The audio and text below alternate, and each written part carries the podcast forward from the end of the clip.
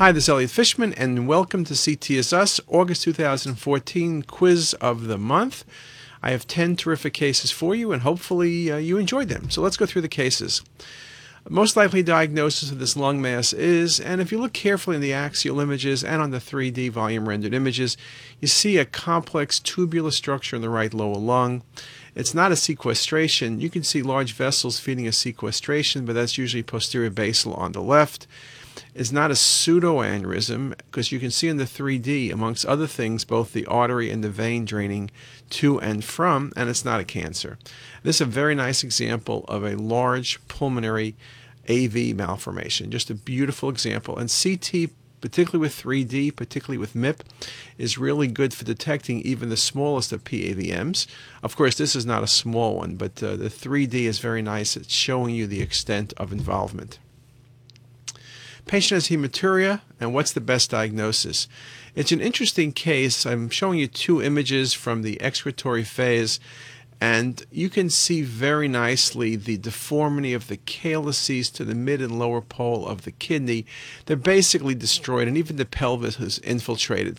This is not a case of renal calculi, and I guess in theory there could be some blood clots present, but that would not explain the irregularity of the calyces and the deformity and the infiltration. It's not the appearance of renal cell carcinoma, it is the appearance of a carcinoma, but it's a classic example of a transitional cell carcinoma Oh, yes, by the way, notice the bladder is on the first image or the image on your left. There's thickening there, and the patient had a secondary site of disease in the bladder. Remember, TCCs are often multi locational bladder, ureter, kidney. Patient has abdominal pain, and in fact, in this case, the abdominal pain was around for a while. So, what's the best diagnosis? When you look at the axial imaging, the first thing that really impresses you is how dilated the duodenum is. I don't see an ulcer, but the duodenum is really dilated. That's not a normal variant.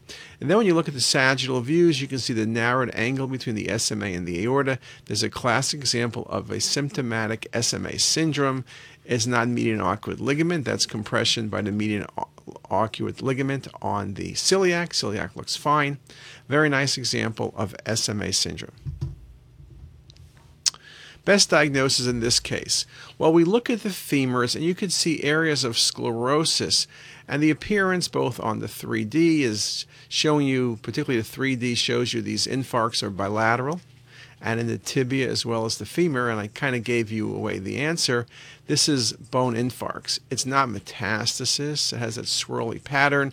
It's not fibrous dysplasia where the bones are expanded, and often it's uh, unilateral. It's not lymphoma with this tumor infiltration. Very nice example of sickle cell disease, SS disease, with bone infarcts bilaterally. And if I gave you the images of the hip, there were bilateral infarcts there as well. Best diagnosis in this unusual case is what? So it's a little hard in the sense that where is this beginning? Where is it arising from? I guess theoretically this could have been a stomach, and if it was stomach, it was a GIST tumor. Could it be lymphoma? Well, it's somewhat vascular, and lymphoma typically is not vascular. Could it be a sarcoma? I guess it could be. The epicenter is not the best, but it could be. Uh, this was a serous cystadenoma. Remember, cystadenomas are often very vascular, peripheral rim enhancement, they often have cystic components, and this does match all of those. Now, I have to admit, the more I look at the two images I gave you, if I said just tumor, I would give you credit. But this was a serous cystadenoma of the pancreas. Patient has left inguinal pain, and the best diagnosis is look at those loops of bowel in the inguinal ring and you follow it down the coronal views, you can see a very impressive inguinal hernia. The bowel is dilated. This was an incarcerated hernia. This patient went to surgery. Uh, the testes, you can see in the inguinal canal, but that's a solid round mass in the 1 to 2 centimeter range. Melanoma gives you nodes or a tumor mass. Uh, lymphoma also will give you uh, lots of nodes. This is bowel, and this is bowel herniating into the uh, inguinal ring. And very nicely shown, it's the right inguinal ring. The left inguinal ring is prominent, but it's the right um, inguinal ring. This is an interesting case. When you look at the axial images, you kind of uh, um, wonder what's going on. And this was really helpful looking at the 3D. And I showed you two views. If you look at the image on your right, you see a vessel, which is the right coronary artery. Then it branches, and one branch goes to the right, which is the right coronary, and one goes anteriorly over the left ventricle. That's a left uh, vessel. That's the left anterior descending coronary artery. You also notice, though it's a bit hard to see, that the patient does have a left anterior descending also coming from the left main at the very edge of on that image. And so you really have two left anterior descending coronary arteries. So you have a duplicated LAD arising off the right coronary. It's a beautiful example. The 3D shows you it coming from right to left. What the 3D doesn't show you is the classic LAD, which is arising off the left main. Just a beautiful example. Coronary anomalies are not uncommon. This one would not be considered a malignant. Malignant um, anomalous vessels when they go between the uh, ascending aorta and the pulmonary outflow tract. But this is a very nice example and very uncommon. This is a simple case. Best diagnosis I'll give you early phase imaging at about 7 o'clock. You see a vascular lesion, which remains on the excretory phase images. This is classic for bladder cancer. I show this case to make the point that bladder cancers are often subtle. This was an unsuspected finding, but they do enhance, and the enhancement is best seen on arterial phase imaging. They enhance in the 80 to 90 Hounsfield unit range. A very, very nice example. This is not focal cystitis. I guess you might consider a blood clot if you only had the uh, delayed images as a possibility, but with the enhancement, it's bladder cancer. This is a great case. The patient has severe abdominal pain. And when you look at the images, if you look at the axial first, you see a whole bunch of small bowel loops really highly positioned. They're in front of the stomach. They're small bowel doesn't belong there. You're really talking about the lesser sac has small bowel loops.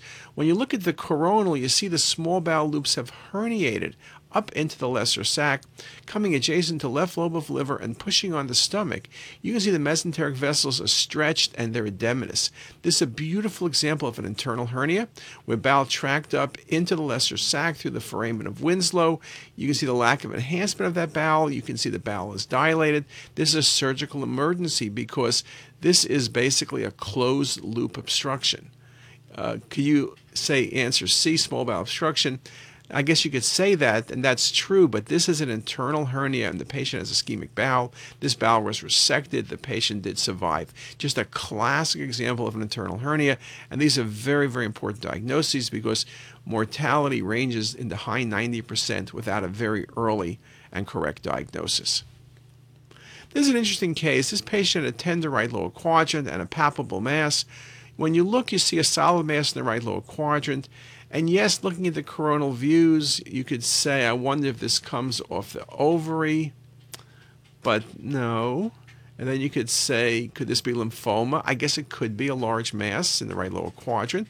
In fact, could be metastatic melanoma, but if you look at the epicenter, it's really involving the small bowel. It's an exophytic type lesion, and this was a GIST tumor of the small bowel. GIST tumors probably more common than duodenum, but they do occur almost anywhere in the small bowel, including in the terminal ileum. And this was just a very, very nice case of that. I should also comment that um, if you said melanoma, it would be hard to argue that you were wrong because melanoma can produce large masses involving bowel, and even lymphoma can. But uh, this is a great example of a GIST tumor. So with that, I've showed you 10, I think, very interesting cases and 10 cases where hopefully you learned something. And with that, have a great day.